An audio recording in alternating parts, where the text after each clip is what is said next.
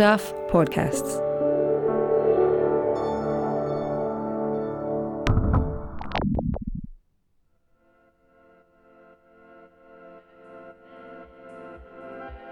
Hi, I'm Michael Wright, and welcome to the long read from Stuff.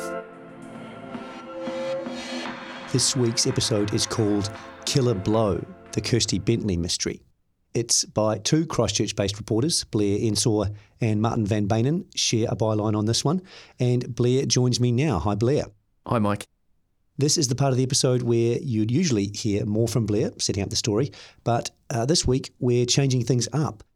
The story you're about to hear, read by Blair, was published in 2020. Uh, it's a full account of the disappearance and murder of Ashburton teenager Kirsty Bentley in 1998 and the subsequent police investigation. Lots of you will have heard of this case. It's one of New Zealand's most well known unsolved murders, and there have been some developments. So listen to the story. Bear in mind that it's two years old, and you're going to hear some updates afterwards. So here is Blair Ensor reading Killer Blow, the Kirsty Bentley mystery. There's some strong language and content in there. And after that, Blair and I will discuss the case. On December 31, 1998, 11 year old Sarah Ward was riding her bike on Chalmers Ave, Ashburton, not far from the Ashburton River. That Thursday it was hot, 34 degrees, and Ashburton locals and their dogs were swimming in the river and staying cool in its green fringes. Holiday traffic along State Highway 1, about 800 metres away, kept up a steady hum. Sarah waved to a small teenage girl who was walking past the home of Kim and Barbara Moat at number 20 Chalmers Ave. The girl, who Sarah knew well, had mousy blonde hair and was walking her dog in the direction of the river. Her name was Kirsty Bentley. She was 15 and lived around the corner in a red brick bungalow at 165 South Street. It was about 3 pm, and Sarah was one of the last people to see Kirsty alive. Kirsty's family reported her missing about three hours later. Police, friends, and locals joined a frantic search but the teenager and her dog were nowhere to be found. In a more organised and extensive search the next day, Abby, the family's sometimes aggressive black Labrador cross, was found unharmed, tied to a tree and scrub near a section of river track Kirsty would often walk. Kirsty's underwear was discovered on a bush nearby. The crucial question, one that dominates this complex case, was whether the scene was staged, and if so, why. On January 17, the day before what would have been Kirsty's 16th birthday, two cannabis growers, John Watts and Brendan Wanhala, alerted police to a body they'd found about 50 kilometres from Ashburton, deep in a small plantation of immature pine trees on the north side of the Rakaia Gorge, near a place called Camping Gully. It was Kirsty. Access to the site was limited, and carrying her there wouldn't have been easy. Kirsty's mother, Jill, reeled from the smashing finality of hearing the death of her daughter said out loud. Detectives who broke the news watched the family's reaction carefully. They hadn't said where the body was found, but, strangely, Kirsty's father, Sid, who would later fall under suspicion, first asked if she was found by accident or if somebody had seen something. For Kirsty's teenage friends, it was a harsh entry into the worst sort of adult world. Twenty years on, Jasmine Richardson still remembers what she was doing when she was told. Still hoping Kirsty was alive, she was decorating a cake she'd made for her friend's birthday. When I found out they'd found Kirsty, she says, I think I threw it. I was so angry. Kirsty's body was decomposed, but it was soon clear she had died from one heavy blow to the back of her head. She was wearing a black tank top, a blue sarong with a white butterfly pattern, and black Colorado shoes with white soles. The body was placed in the fetal position and covered with sticks and bracken. Her sarong was unpinned but covered her entire lower half. Investigators were struck by a hair scrunchie on Kirsty's wrist and the fact her hair was down. She hardly ever left home with her hair untied, particularly when she went for a walk. Pathology results suggested a time of death between 3:30 p.m. and 7 p.m. on the day Kirsty went missing. The decomposition made it impossible to tell if she'd been sexually assaulted. A long list of suspects emerged. Each had to be eliminated. One was a powerfully built farm worker named Barry Hepburn, then 52, now deceased, who was known to walk his Alsatian dog along the river trail and was seen in the area. He had the mental age of a young teenager and lived with his 90 year old mother. He didn't show up for work the day after Kirsty disappeared, New Year's Day, and when he was next seen, he was uncharacteristically washed and clean shaven. Rakaia resident Charlie Smith, who repainted his Ford Falcon car after the disappearance and was said to have boasted of a role in Kirsty's death, was also looked at closely. A relatively rare green Commer van, seen in the area around the time Kirsty went missing, swallowed thousands of police hours, but was never found, and its owners never came forward. Kirsty's father, Sid, then 47, a machinist for an irrigation firm, and her brother John, then 19 and studying science at the University of Canterbury, also became strong suspects, particularly when Sid changed his account of his movements on the day Kirsty disappeared.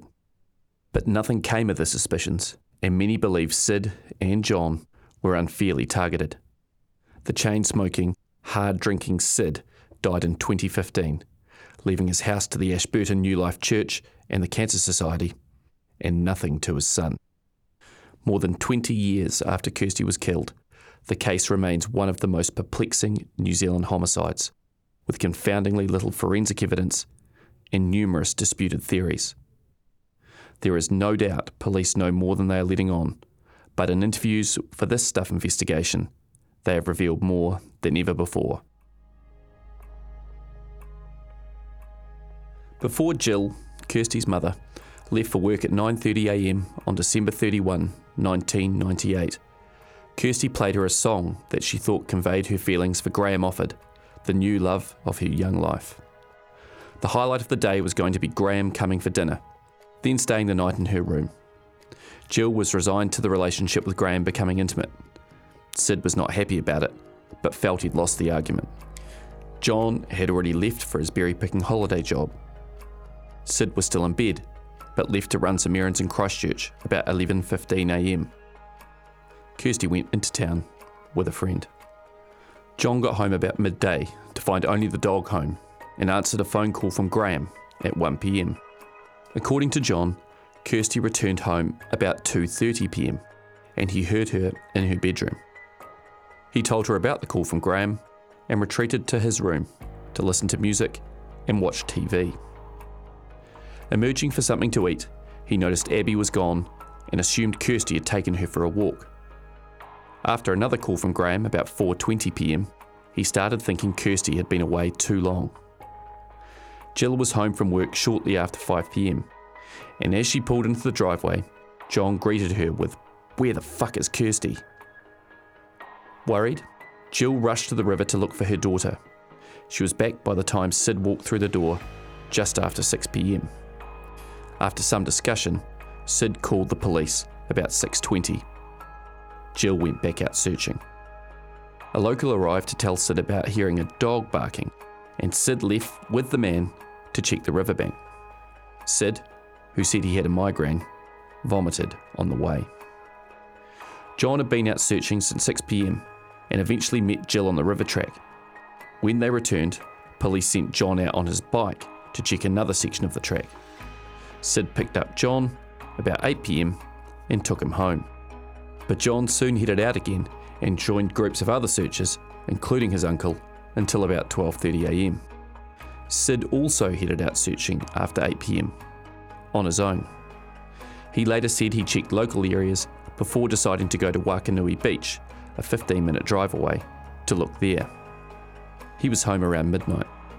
After a cup of coffee at home, Sid and John drove off about 1am and carried on searching the river track, rugby club grounds, and industrial areas until 3am. Their search efforts and apparently genuine concern were not enough to exclude them from the suspect list. By January 6, the police had moved the Bentley family to a motel so they could forensically examine the house. For Sid, a private, stubborn man who suspected society was increasingly underwatched by Big Brother, the search felt like a violation. When a detective asked for his car keys so they could examine his ute, he flung them at the officer and stormed off. His already testy relationship with the police was never the same. Dave Saunders, a search and rescue volunteer, found Kirsty's dog the morning after she disappeared. Saunders, now 77, was a search and rescue veteran by the time he joined a search party fanning out along the Ashburton River track on New Year's Day 1999. He noticed a trail of flattened, damp grass leading off the track and found a small clearing with Kirsty's dog tied to a tree. Abby hadn't made a sound. As he approached, she remained silent. It looked so sad, Saunders says. It wasn't barking or jumping for joy.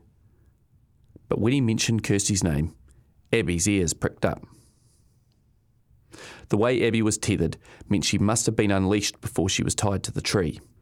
Saunders remembers thinking, someone who knows the dog has done this. Shortly afterwards, searchers found Kirsty's boxer shorts and underpants about 30 metres away, on scrub, about 2 metres from the ground. The discovery became a pivotal part of the investigation. The obvious conclusion was that Kirsty had been restrained on a track she often walked, her underwear removed, and her dog hidden nearby. A classic stranger abduction that realised every parent's darkest fear. However, elements of the scene suggested an attempt at deception. There was no evidence of a struggle. Kirsty's underwear showed no sign of contact with the ground, and when her body was later found, her clothing was not ripped or damaged. Police and locals with their dogs had also scoured the area the evening before, calling out for Abby and Kirsty without reaction. The Bentley family and their friends had searched well into the night, calling out Abby's name. If Abby had heard us calling, she would have responded, says Jill, who is remarried and now lives in Invercargill. But maybe Abby had just hunkered down and ignored everybody. On January 3, police tied her up in the same spot and called her from the track. Not a peep. She was also tested for drugs, but nothing was found. If the dog and the underwear were put there later by a random killer, they were taking a terrible risk. If they couldn't bear killing Abby as well as Kirsty, they could have just released the dog somewhere around Ashburton. But what would be the purpose of staging a scene? Maybe it wasn't a stranger abduction, and the culprits wanted to deflect attention from themselves.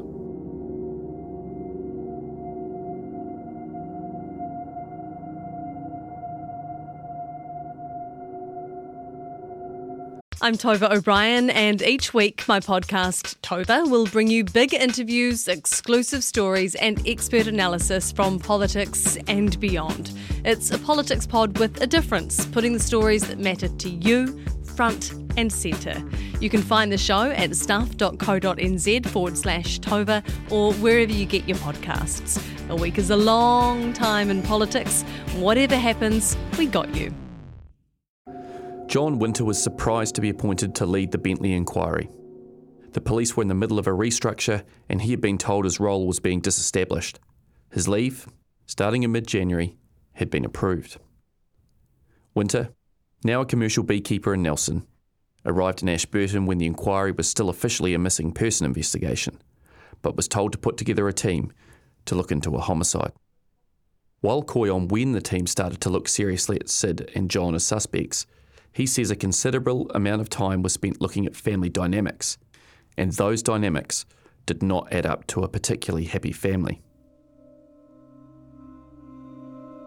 Sid was brought up in Workington, an iron smelting town in the north of England. He became an engineer in the Merchant Navy in a ship called Timaru Port, where in 1973 he met Jill, who was training to be a nurse. They went out for a week, and then Sid's ship sailed. Later, Jill was surprised to get a letter from Panama in which Sid proposed to her. They married in South Canterbury in 1976, after which Sid went back to sea. By the end of 1977, Jill had joined Sid in England, and John was born there in 1979. Sid enjoyed being at sea for months at a time, but agreed to settle in New Zealand so the family could be together. He got a job as an engineer in a plastics factory in Ashburton Kirsty was born on January 18, 1983. Kirsty was a kind and caring girl, but inclined to be a little precious. Sid doted on her, but their relationship became colder as Kirsty entered her teens. Jill blamed the difficulties on Sid's heavy drinking, which sometimes led to angry outbursts. In 1993, he joined Alcoholics Anonymous and spent time at a rehabilitation clinic in Hanmer Springs. Sid told the press in 2002 that he had been drinking the night before Kirsty went missing and had topped up in Christchurch the next day. Put it this way, he said. I could put away a 40 ounce bottle of scotch and drive to Christchurch without any problems.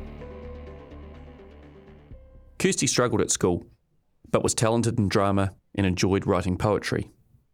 She wasn't a popular, sporty girl, but she had a close circle of friends who could count on her for a sympathetic ear and a sensible word.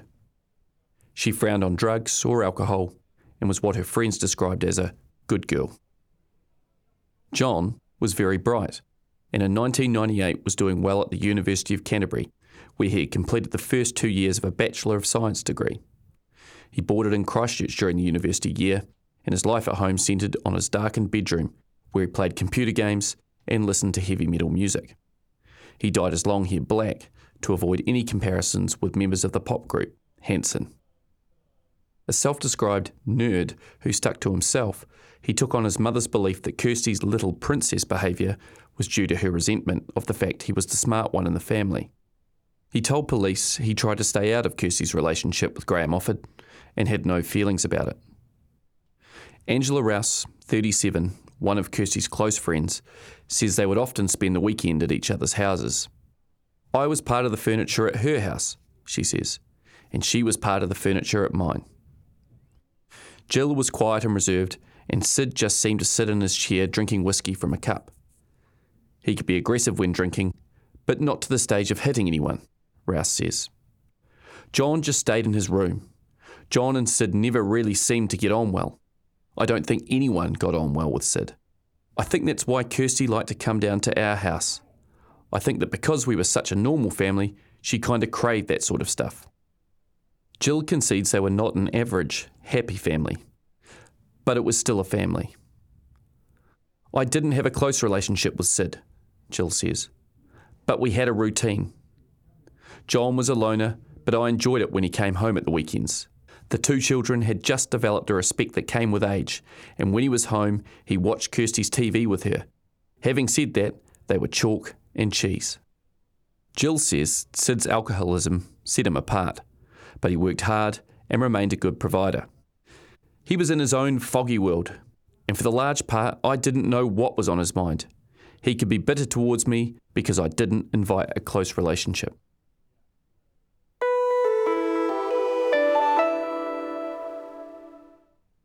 I'm Simon Bridges, here to tell you about my new podcast. It's called Generally Famous, and it's starting on August 3.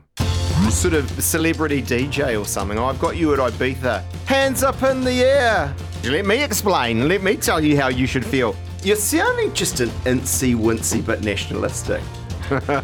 That's illegal, by the way. Trigger warning, don't do that. I can do highbrow. I was hoping for a story of you at the end in a gutter. Each week, I'll be talking to a generally famous but always interesting guest mm. about their life, loves, and what makes them tick.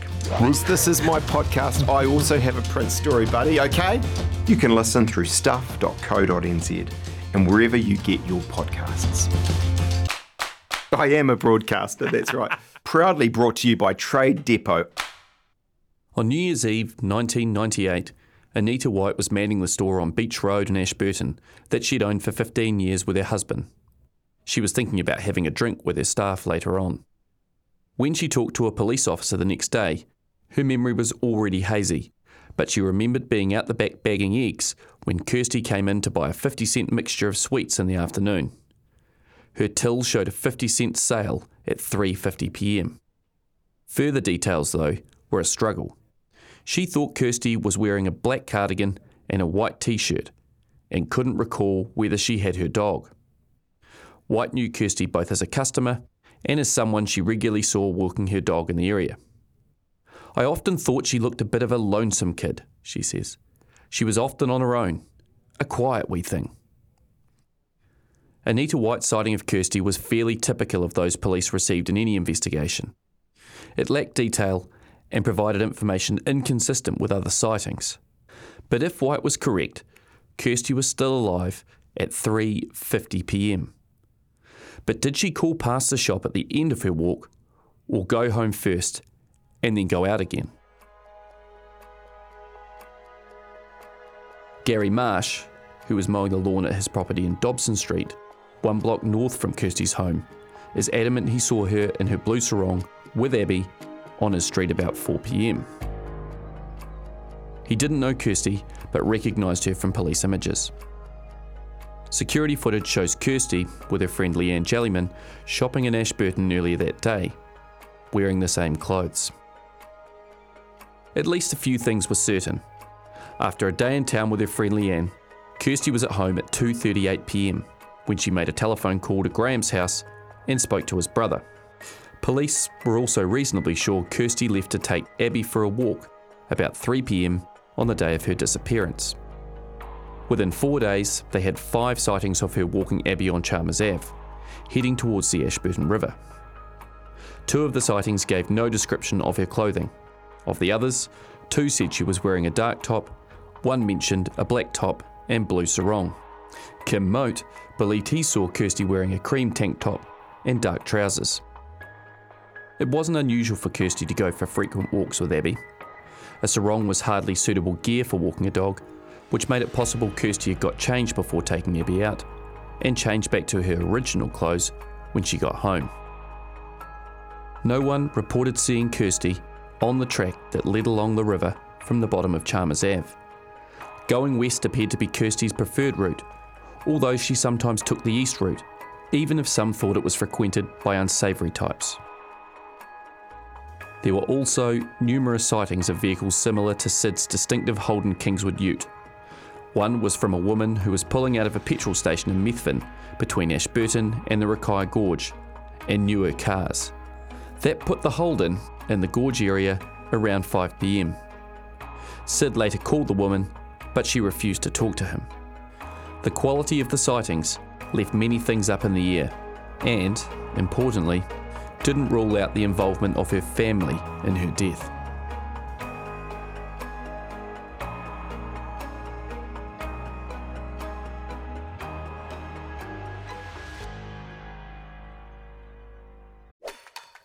Most GP practices in New Zealand are closed to new patients.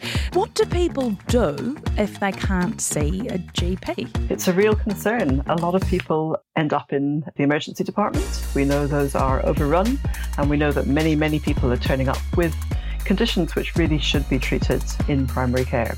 We really need to look at the funding, we need to look at how that is distributed because we know if more money is put into primary healthcare, then we're, we're actually stopping people going to hospital. For everything that's worth talking about, find and follow Newsable wherever you get your podcasts. Gavin Briggs sat with a comatose Sid on the night he died in June 2015, but wasn't expecting a confession in Sid's last gasps. No way in hell was he involved, Briggs says. He was persecuted to a degree because he was a soft target. I'd back him. He made the mistake of letting alcohol get in the way of his life. Briggs and his brother Roger owned Rayner Irrigation, Sid's employer when Kirsty was killed. Sid worked on a lathe in the company's machine shop, making parts for irrigation equipment, and was highly regarded. Briggs says although his drinking was noticeable, it didn't seem to affect his work. I've met a lot of personalities employing people, Briggs says. You know instinctively if you can trust them, and Sid Bentley you could trust. Kirsty was the apple of his eye, there's no doubt about that. The way he spoke about her. John, I never heard about him. Briggs's faith in Sid is not shared by Greg Williams, who took charge of the inquiry after Winter left for a Nelson posting. Williams is now a detective superintendent in Wellington heading the National Organised Crime Group. William's scenario went something like this. Sid arrived home sometime shortly after 4 pm to find John had killed Kirsty, perhaps accidentally. Together they bundled her body into a tarpaulin, put her into Sid's ute, and Sid drove to the Rakaia Gorge to hide her body. John was left at home to deal with Jill, and Sid arrived back about 6:15 p.m. Sid or John then planted Abby near the track. When Williams put the theory to Jill, she was stunned. The idea of it hurt, she says, but I was determined to understand it.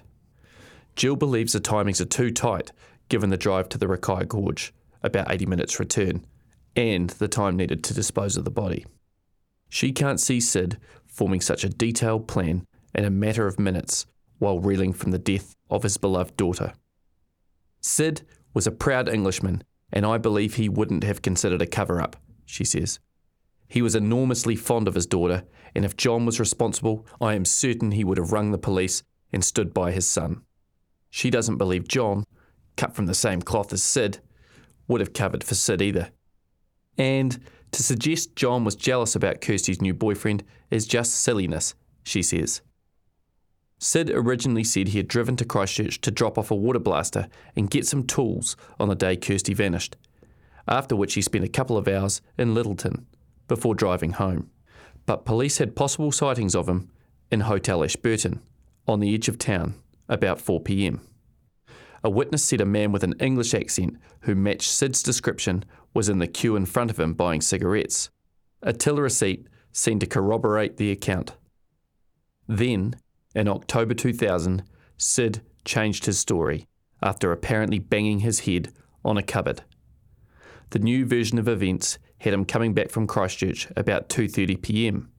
He said he was within 30 seconds of his home when he decided to drive to Wakanui Beach to get over a migraine. Confusingly, Sid retracted that news story when spoken to again by police, not long before his death. In an unusually frank interview, Williams says the change in Sid's story showed he lied from the first night Kirsty went missing. That night, he says, I've just driven all the way back from Christchurch, when in fact, that does not seem to be the case at all. Williams says police are happy they know where Sid was until 2:30 p.m. and clearly he was home to make the call alerting police about 6:20 p.m. But where was Sid in between? Williams remains convinced the scene with Abby was staged to mislead the inquiry and believes the dog was put there about 6:30 p.m. No evidence, he says, puts Kirsty near the scene where Abby was found. Again, that was strange and not consistent. Williams believes the person who tied up Abby near the track had to have known the area and, more importantly, Kirsty's usual routes in walking the dog. The sightings of Kirsty after 3:50 p.m., the dairy and Dobson Street, were critical, but unfortunately not bulletproof because the clothing descriptions were different. It's very likely, Williams says, that Kirsty did not go walking in her sarong and special shoes and instead wore black track pants and possibly a white top. She then returned home and changed, perhaps to go out again in her sarong to be seen in Dobson Street. Her shoes did not contain any material from the river track, and a white singlet was the only item of clothing police could not account for. Williams has not ruled out a random killing, but says it does not fit with the Abby scene and the careful and respectful way the body was hidden. The fact she wasn't buried suggests the killer was in a hurry, yet the choice of site indicated a determination the body would not be found for a long time. Random attacks, Williams says, are so rare that in most cases investigators will put randomness to the side. As for John, Williams says his account changed about whether Kirsty told him she was leaving for the walk and the manner in which it was done. He would not elaborate. All this meant Sid and John became significant persons of interest, Williams says, and continue to be, because we have still not resolved key aspects of timing and placement. Sid and Jill separated about the same time Sid went to police and changed his story. Jill says that was not the reason the pair split. Rather, she says, she'd grown to dislike the alcoholic I was living with. Jill is still mystified about why Sid lied. I can only wonder if he was doing something he wouldn't have wanted to be publicly aired. Again, a very proud Englishman. He took his secret to the grave. It doesn't fit the timing, and I couldn't imagine him hurting Kirsty.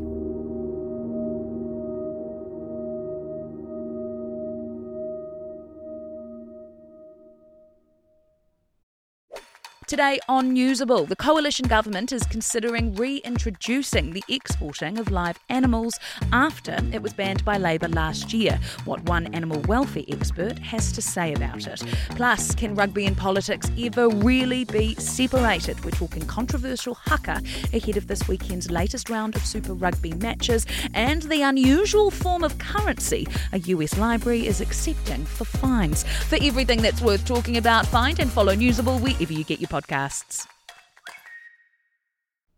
John Winter, the initial inquiry head, is not nearly as strong on Sid and John's involvement as Williams. Can we say categorically 100% we were satisfied with all the answers? Winter says. Probably not. Sid's story had significant inconsistencies which he was caught on. Once those inconsistencies were discovered, that raised alarm bells for us, and he got a lot more attention accordingly. There were all sorts of questions and innuendo around him, but at the end of the day, it doesn't make him the murderer. We simply had no evidence. Both John and Sid were intelligent but unsophisticated, Winter says. I have a strong feeling their unsophistication would have led to a breakdown reasonably quickly if they had been involved. There is no evidence whatsoever that satisfied me of their involvement. Detective Inspector Greg Murton, Canterbury District Crime Manager, is now in charge of the file. He has looked at a number of other scenarios, including the possible involvement of Russell Tully, the killer of two work and income staff in their Ashburton office in 2014. Tully had a good alibi. Jason Frandy, a loner from the South Canterbury town of Waimate, who killed a hitchhiker and then himself in a forest in 2012, also came into Murton's radar, but was ruled out. Murton says police have evidence that hasn't been made public that would indicate who the type of offender is in this case. He believes a piece of information from the right person could solve the murder. There are many unanswered questions, he says. Was it an abduction from the riverbank? Was it a local or someone passing through? Could it have been a neighbour or someone on her walking route? Was it someone close to her? It would be immensely satisfying to resolve this case, not only for Jill and Kirsty's wider friends and family, but because it is a mystery, and I personally would very much like to know what happened. John Bentley, now in his 40s, lives overseas and is finishing a doctorate in astronomy. He says he is just trying to live my life as normally as I can. Having a good circle of friends helps. He has found it frustrating that he has remained a person of interest in the case for so long. Unfortunately, Dad, for whatever reason, could not or would not clear himself, and therefore I could not be 100% cleared. I know I didn't have anything to do with Kirsty's death, but there is nothing I can do to clear myself. I have to wait until they find the killer, and that will then prove my innocence. Having to be passive and wait to be proven innocent is very frustrating.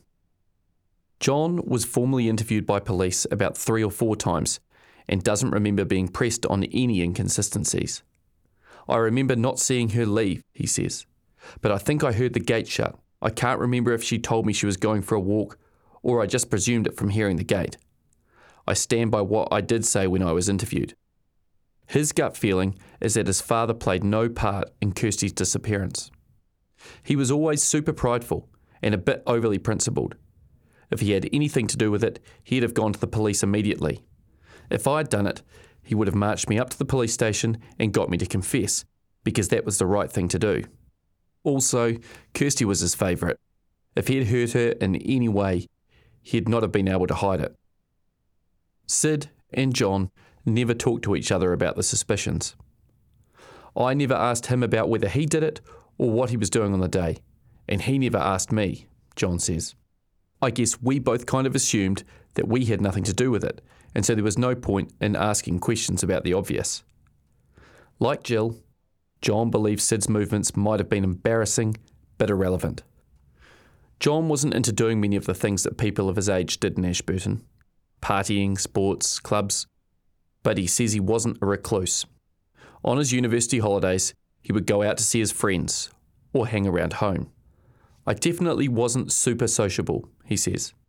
As my family were kind of distant with each other, most nights, mum and dad would be in the living room, dad complaining about how everything is wrong, and mum passively not responding. Kirsty and myself would just spend time in our rooms. Growing up, he and Kirsty just seemed to annoy each other.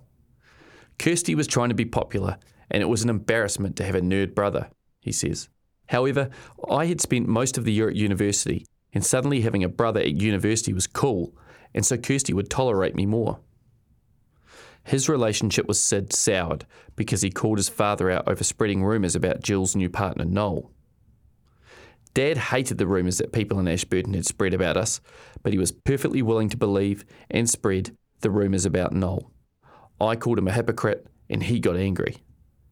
His father's alcoholism also made him more negative and withdrawn from the family.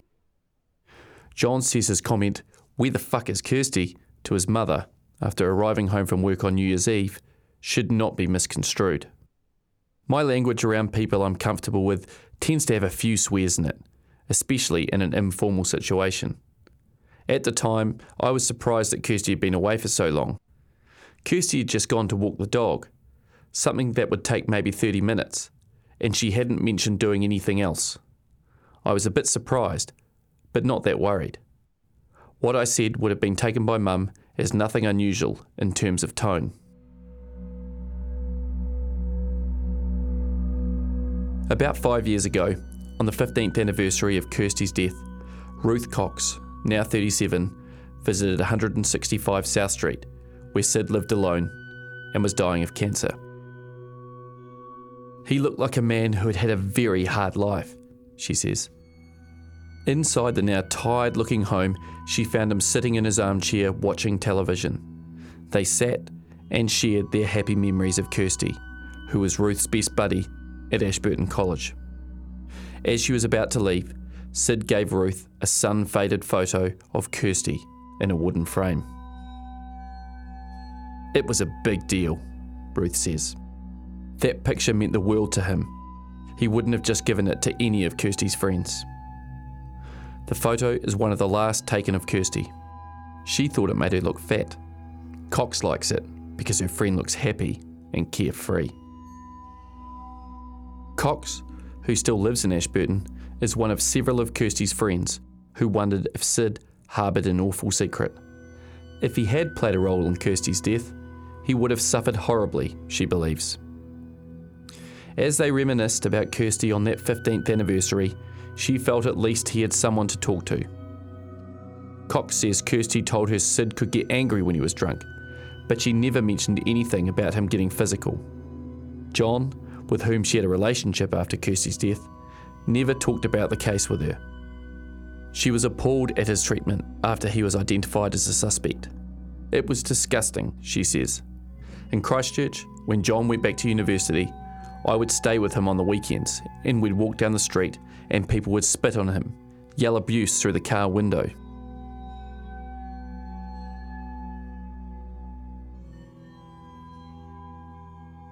Pre season, you and I also talked about how it was very clear that everyone wanted to make this season exciting. They wanted to shape stuff up a bit. Do you reckon they're delivering on that? Yeah, oh, look, I think the challenge for rugby right now is to get some of the limelight back. And so they've looked at uh, the way they want to play the game. They've certainly made some adjustments to the referees. The games have certainly been faster. I think you're seeing an effect on the teams. I think everything they've tried to this point has worked really well. We've seen way less TMO. And I think the world wanted to see that. But I think overall, I think everyone in, uh, in and around the game's really, really happy with what they're producing.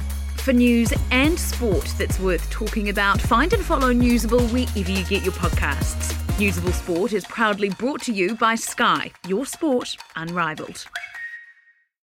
Mark, if we look at Newshub, the potential of that closing its entire operation in June, the cuts at TVNZ, what's at risk here? Well, look, we get into this whole thing, you know, democracy is at risk, but Newshub from their first days always tried to do things a little bit differently and may have been considered a little bit more sort of kick ass and less respectful to the politicians. But you need that. I mean, our job is not to be sort of cheerleaders for whoever, it should be to sort of to question and, uh, and to keep people informed.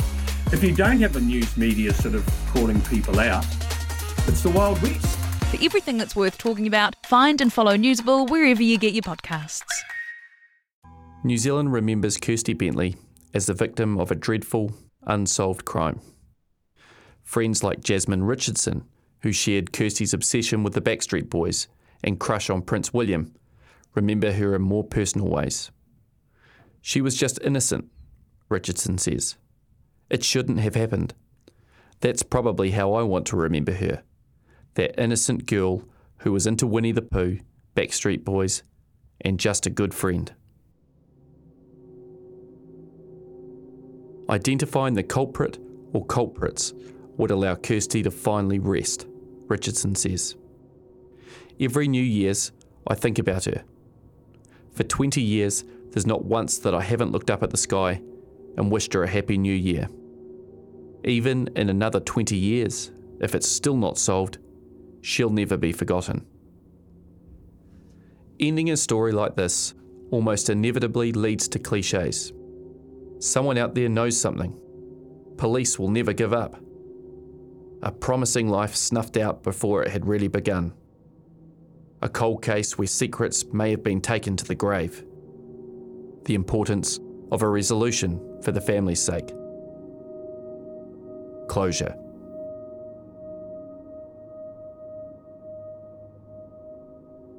The phrases are well worn, but no less true or poignant.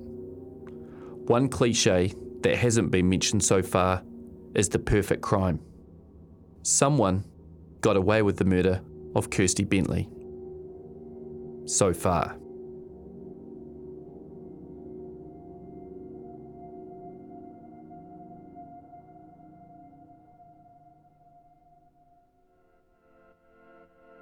That was The Killer Blow on the long read from Stuff, written by Blair Ensor and Martin Van Beynen, read by Blair Ensor and produced by me, Michael Wright. Now, instead of boring credits, you get the Q&A. Hi Blair. Hi Mike, how you doing? I'm good. Here we are at the end doing the start. Um, but we're doing that for a reason. This story was published in 2020 and it has been somewhat overtaken by events. So um, tell us what's happened in the Kirsty Bentley case this week in July 2022. So it's been an interesting week in the Kirsty Bentley case because the new head of the inquiry, as you would have heard uh, from the story, Greg Murton, has come out uh, and said that well, he's, he's essentially shifted the focus of the investigation. So the investigation had zeroed in on Sid and John, Kirsty's brother and father. Uh, but now uh, Murton, after reviewing elements of the file, says that he's pretty comfortable that they weren't involved. He's not saying that he's ruled them out 100%, but he says it's more likely that Kirsty was raped and murdered by a stranger who had grabbed her from the street as she walked her dog back on New Year's Eve 1998. Right. So, as we heard in that story, then there was a pretty detailed description in there of the police theory for how Sid and John might have been responsible for Kirsty's death and the disposal of her body, in their view. So, what what's changed then that that is no longer their focus? Well, Greg Murton has spent quite a bit of time looking at uh, Sid's movements. So, according to uh, Murton, there are three witnesses who put Sid in Lyttelton on the afternoon of uh, you know New Year's Eve 1998. Now, if those witnesses and Murton seems to hold put quite a lot of weight on those witnesses, if they are correct, then there's no way in his eyes that Sid could make it back. Didn't have enough time to no, get back. didn't have enough time to get back to Ashburton, and therefore, if Sid isn't involved, then John can't really be involved either because John hasn't got a driver license. And John's also home at five o'clock at night when Jill arrives home. So there's a very small window that these things could happen.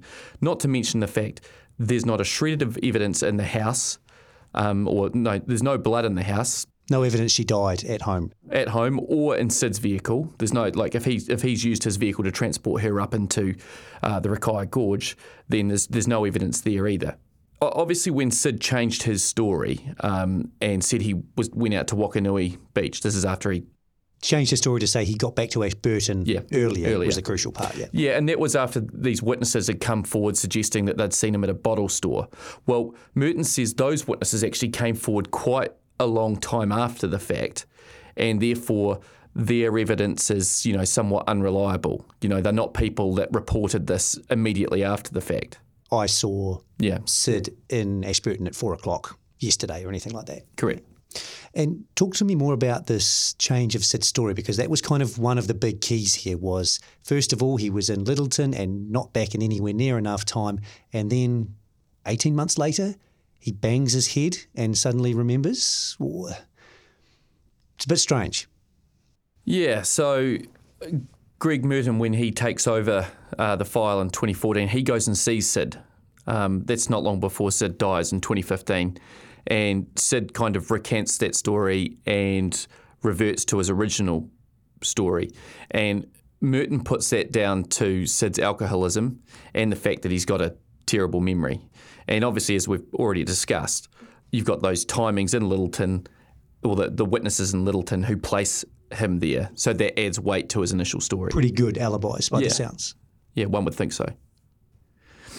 The other key thing that has surfaced this week, um, if if we're pushing Sid and John to one side, is that Murton says that he believes that the person that killed Kirsty is a loner, someone that likely lived in Ashburton, and was either a cannabis user or cannabis grower. Now, the area where Kirsty's dog was found, and, sort of along the Ashburton River, right, was there, there were plots of cannabis found in and around there. Um, and the area up at Rakaia was a known cannabis growing area, and obviously the people that found her body were looking for cannabis, right? Um, but Murton says he's holding on to another piece of evidence, and he won't say what that is, that you know points the finger at this being a, a cannabis grower or cannabis user. I guess you could probably surmise from that that it's probably a physical bit of evidence, mm-hmm. um, but he, he won't he won't be drawn at all on that. And so these two places, as we heard a bit in the story, they're quite far apart.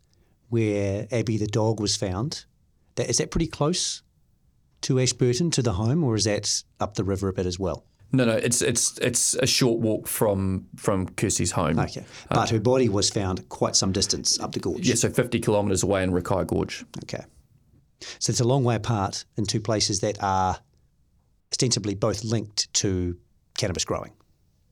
Yes, yes. Now, I, I can't 100% tell you that there was cannabis. Like, I, I don't think there was um, evidence of cannabis growing immediately in the area around where um, Kirsty's dog was found, but I, I think that the kind of the Ashburton riverbed or along that Ashburton River is, uh, you know, Generally speaking, yeah, generally speaking, is thought to be right. Yeah. yeah.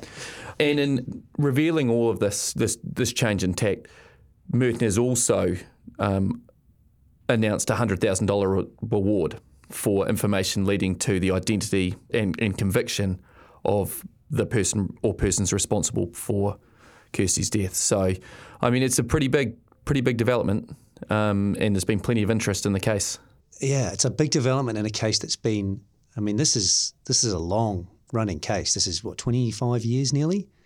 That's there's not many. There's not many like it in our history. We don't have many like this. We can just say the name of a victim and people know. I, I know that case. I know the the bones of that case just because it's so familiar for one and strange for another. Yeah, I, think it's arguably the most sensational unsolved murder in New Zealand, um, and let's hope that you know that status changes in the not too distant future. Let's hope. All right, thanks, Blair. Now, here you get the credits. This episode was edited by Sam Scannell. Stuff's podcast director is Adam Dudding. If you listen via our website, you can hear this story and more like it on the Long Read podcast, available on all the usual platforms. If you liked what you heard, please give us a five star rating and a review. It helps other listeners find us. Thanks for listening.